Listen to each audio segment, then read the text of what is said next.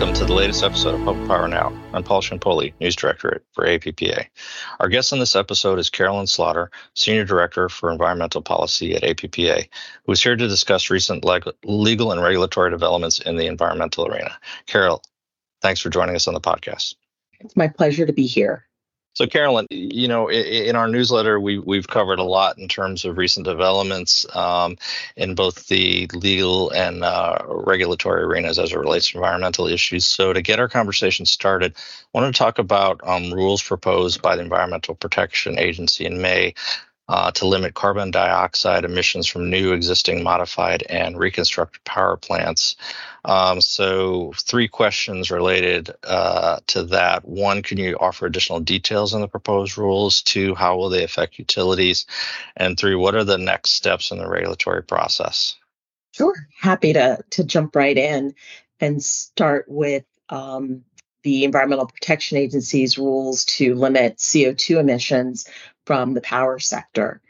Um, just by way of context, US EPA has long sought to regulate CO2 emissions from the power sector, and their earliest efforts were during the Obama administration with the Clean Power Plan, and subsequent administrations promulgated the Affordable Clean Energy Rule.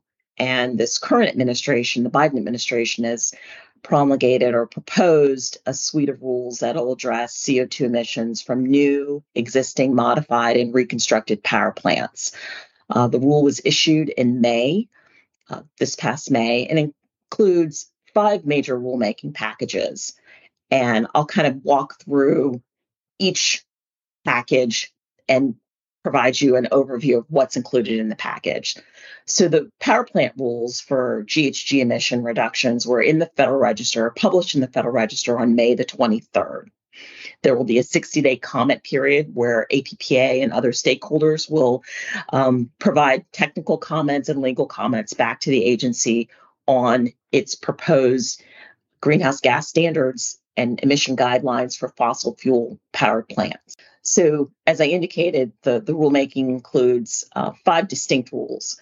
Uh, the first rule is the new source performance standards for GHG emissions from new fossil fired stationary combustion turbines. So, these are primarily natural gas fired units. There'll be a revised new source performance standard for modified fossil fuel generating units, and that's primarily for coal fired power plants. The next part of this package are emission guidelines for greenhouse gas emissions from existing combustion turbines. And then the next piece of this is the emission guidelines for greenhouse gas emission reductions from existing steam generating units. And then there's the Affordable Clean Energy Rule that was promulgated under the Trump administration. So each component of, of this rulemaking package addresses GHG emissions um, from the power sector. And EPA developed this rule to be a phased in approach. So it's got multiple phases of compliance that are required, um, starting with existing steam generating units. Uh, these are the coal units that I referred to earlier. Um, there are subcategories based upon when a particular coal unit anticipates retiring. So we have the intermittent term, we have the near term, we have medium term, and then we have long term. Uh, the long term subcategory applies to facilities that anticipate retiring after January 1st of 2040. Um, those particular units would have to meet specific emission requirements that are related to the best system of emission reduction. So those units that operate after 2040 would have to deploy carbon capture and storage at 90% capture of CO2 emissions and meet an emission limitation of approximately 88% reduction in the emission rate in pounds per CO2 per megawatt hour. The presumptive approvable standard is the 88.4% reduction in annual emissions from a unit specific baseline. So that's the long term uh, subcategory. Uh, the medium term subcategory are units that retire before 24, excuse me, uh, 2040, and that's based upon a best system of emission reductions based upon natural gas co-firing at 40%. So, which is basically a 16% reduction in emissions um, on a pound per CO2 per megawatt basis. And then we've got the near term and the interim subcategories, which apply to units in the near term that are applying that are retiring before January 2035. Um, they'll have to operate at a 20% capacity factor limitation. And then the interim, those are those that are planning to retire before 2032 they have to continue to meet routine methods of operation. So no significant emission reduction, excuse me, no significant emission control technologies need to be applied for those units that are in the interim in the near term um, subcategory. So moving on to existing combustion turbines and those guidelines under Section 111D of the Clean Air Act.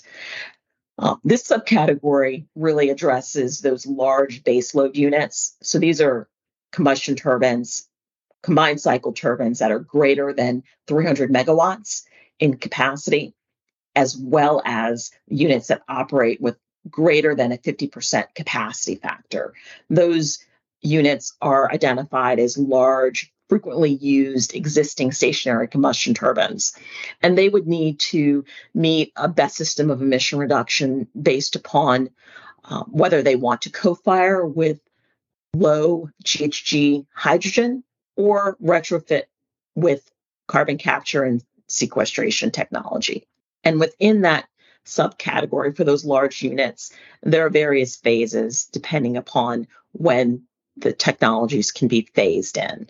So, for example, for units that are electing to use uh, hydrogen co firing, um, they would have to meet uh, a 30% co firing by volume with low GHG hydrogen beginning in 2032. There's a second phase that they would have to comply with in 2038 based upon co firing at 96% by volume of hydrogen for those units that elect to co fire, use that co firing option. For large gas units that elect to use the CCUS option, um, beginning in 2035, they must apply carbon capture and storage to their combined cycle unit to capture 90% of the CO2 emitted from the unit. So those are kind of the standards for existing coal and existing gas. So moving to the new units, um, so those are regulated under Section 111B as in boy of the Clean Air Act, applies to new, modified, and reconstructed combustion turbines. Those units are also subcategorized EPA identifies subcategorization as a way to provide flexibility to the power sector to meet uh, ultimate emission goals. So, for new and reconstructed combustion turbines, those subcategories include units that are low load, meaning they have a capacity factor of less than or equal to 20%.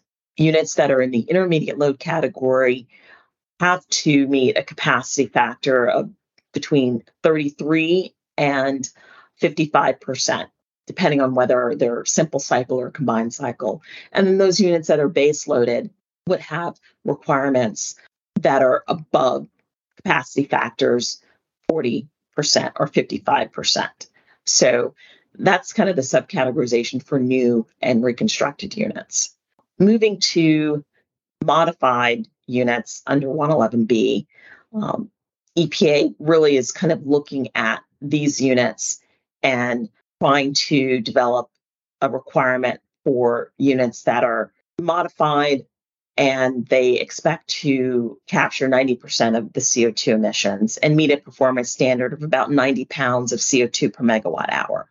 So, generally speaking, those are the compliance requirements for um, the power sector under this new suite of regulations. Um, and we look forward to developing a robust set of comments based upon EPA's proposal. So I think next I'll move on to what we expect in the regulatory process. So after the comment period is developed, the agency will um, evaluate those comments, develop a final rule, and the goal of this administration is to publish the final rule sometime in the spring of next year, um, in time for um, this administration to defend the climate rules should they be challenged in the DC Circuit Court of Appeals.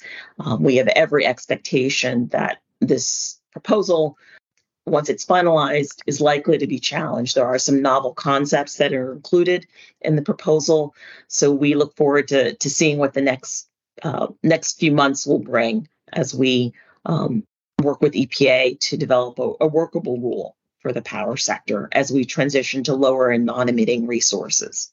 So, added to the GHG rule requirements, EPA has also been busy looking at regulations to manage the safe disposal of coal ash um, in areas that had not been previously regulated. Thanks, Carolyn. So, um, the EPA last month also issued a proposed rule that would require the safe management of coal ash disposed of in areas that are currently unregulated at the federal level. What is EPA proposing in the rule? How will it impact utilities? Thanks, Paul, for that for the question. So, EPA proposed amendments to the 2015 coal combustion residual rule. Um, so, they're proposing to regulate two new classes of CCR units under the federal CCR. Um, the first class would be legacy CCR surface impoundments, referred to as legacy impoundments. Um, they would be defined as surface impoundments located at power plants that ceased generating power prior to October 19, 2015, and surface impoundments that contain both CCRs and liquids on or after that October 19, 2015 date. This particular element of the proposal is in response to litigation in the U.S. Court of Appeals for the District of Columbia Circuit, the DC Circuit. The case is uh, USWAG via EPA, where the DC Circuit determined that based upon the 2015 CCR rules making record, it was arbitrary and capricious for EPA to exclude legacy impoundments with, from the scope of the 2015 CCR rule. Accordingly, the expectation of CCR, with the exception of the CCR rules, location standards, and liner demonstration requirements, EPA is proposing to subject these legacy impoundments to the full suite of regulatory requirements currently applicable to inactive CCR surface impoundments at active power plants. So, what does that mean? That includes requiring groundwater monitoring, corrective action, closure, and post closure care requirements. The post- proposal would also require owners and operators to make applicability determinations regarding whether the legacy impoundment existed at the facility and if the legacy impoundment is determined to exist and meet the performance based security site security standards. Like in the 2015 CCR rule, the proposal sets deadlines for meeting the various proposed requirements and it potentially accelerates many of these deadlines for legacy impoundments. So that's the first class of units that will be regulated under this proposal. The second class of units proposed for regulation include a far broader s- scope of units. Um, this new category of legacy impoundments would be coal combustion residual management units, or CCRMUs for short. And these coal ash management units are defined as any area of land on which any non containerized accumulation of CCRs are received, placed, or otherwise managed that is not a CCR unit. So, within the scope of the units identified as CCR management units, would be CCR disposed in surface impoundments and landfills that closed prior to the effective date of the 2015 CCR rule, disposal in inactive landfills, and any solid waste management activity that involves the placement or receipt of CCRs directly on the land. This rulemaking package um, has a lot of nuance to it. It outlines reporting requirements, it outlines uh, the timeline in which facilities have to install and evaluate their groundwater monitoring data, and then requires facilities to put much of this information on their publicly available website regarding CCRs. So it's it's quite a, a detailed set of rulemaking requirements, and the industry is uh, currently grappling with what that means for facilities that had closed prior to the 2015 rule going into effect and characterizing those facilities, either doing site characterizations, working with their staff to evaluate uh, previous monitoring data to determine their applicability for this rule. So it's quite comprehensive and APPA and other stakeholders will be submitting comments to the agency um, during the public comment period. So, staying in the nation's capital in terms of key developments uh, from last month, as you know, the Supreme Court um, issued a decision involving the scope of the Clean Water Act. How big of a deal is this decision? How is it going to affect the utility sector? This decision out of the Supreme Court was a 9 0 decision. Uh, the case is Sackett via EPA. And it's pretty significant for uh, the utility sector and, and, industry as a whole, for that matter. Um, the Clean Water Act requires any facility that impacts waters of the United States to potentially get a permit. And so the decision out of Sackett really uh, addresses the breadth and the scope of what is considered uh, waters of the United States under the Clean Water Act. And the primary holding in Sackett via EPA was that the clean water extends only to those wetlands that are a practical, as a practical matter, are indistinguishable from waters of the United States. So for wetlands to be jurisdictional under the Clean Water Act, um, they must be adjacent to a relatively permanent body of water connected to a traditional interstate navigable water and have a continuous surface connection with that water, making it difficult to determine where the water ends and the wetland begins. So, therefore, the Supreme Court uh, narrowed the definition of what is a water of the United States to include traditional interstate navigable waters, relatively permanent bodies of water connected to traditional interstate navigable waters, and wetlands that have a continuous surface connection with either navigable waters or permanently, uh, relatively permanent water bodies. Um, this is a pretty big, pretty big deal, and the utility sector is is currently digesting this. Um, the Sackett decision comes in the midst of EPA developing its definition of WOTUS. And this is the the third time um, the respective administrations have sought to clarify what is a waters in the United States.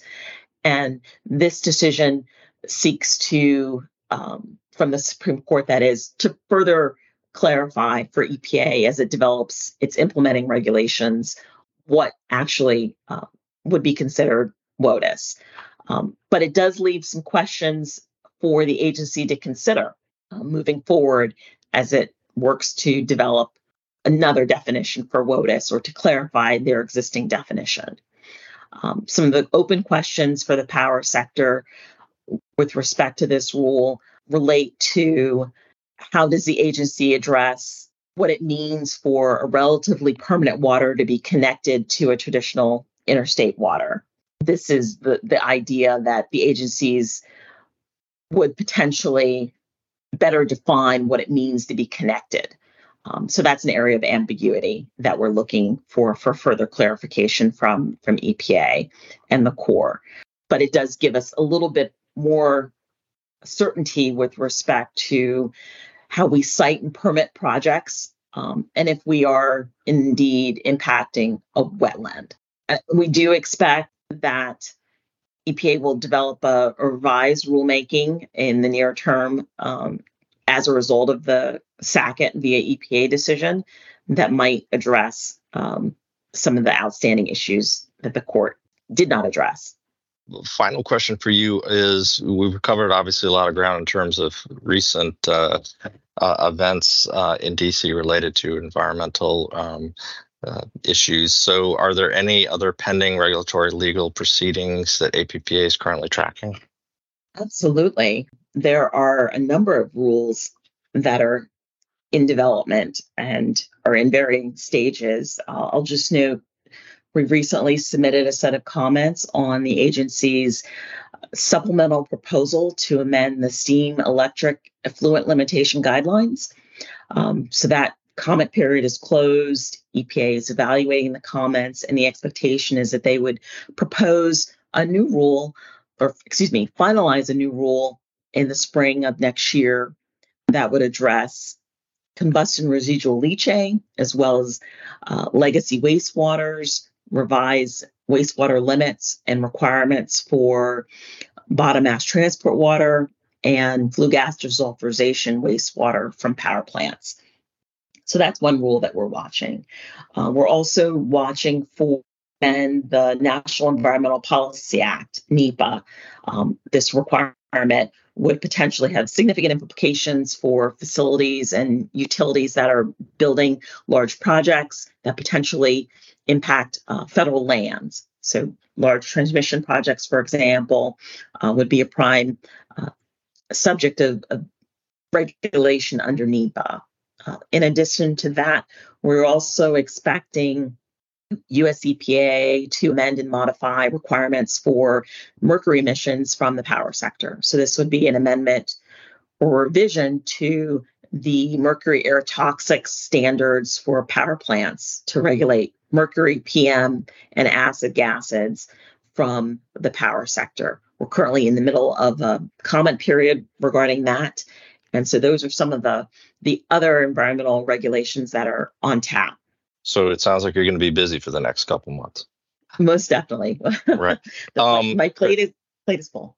Right, definitely. Um, so it, it, the other question I had, so if if if our members, we covered a lot of ground today, if they have questions about anything that we've covered today, they can obviously always reach out to you um, for further information, right? Absolutely. Happy to to chat with members regarding any of these rules that we discussed today. Um, we also encourage members to participate via the environmental listserv, um, where we provide kind of real-time summaries and analysis of various rulemakings and often seek member feedback via these mechanisms. Well, Carolyn, thanks again for taking the time to speak with us. Happy to do so. Thank you for the invitation. Thanks for listening to this episode of Public Power Now, which is produced by Julio Guerrero, graphic and digital designer at APPA. I'm Paul Ciampoli, and we'll be back next week with more from the world of public power.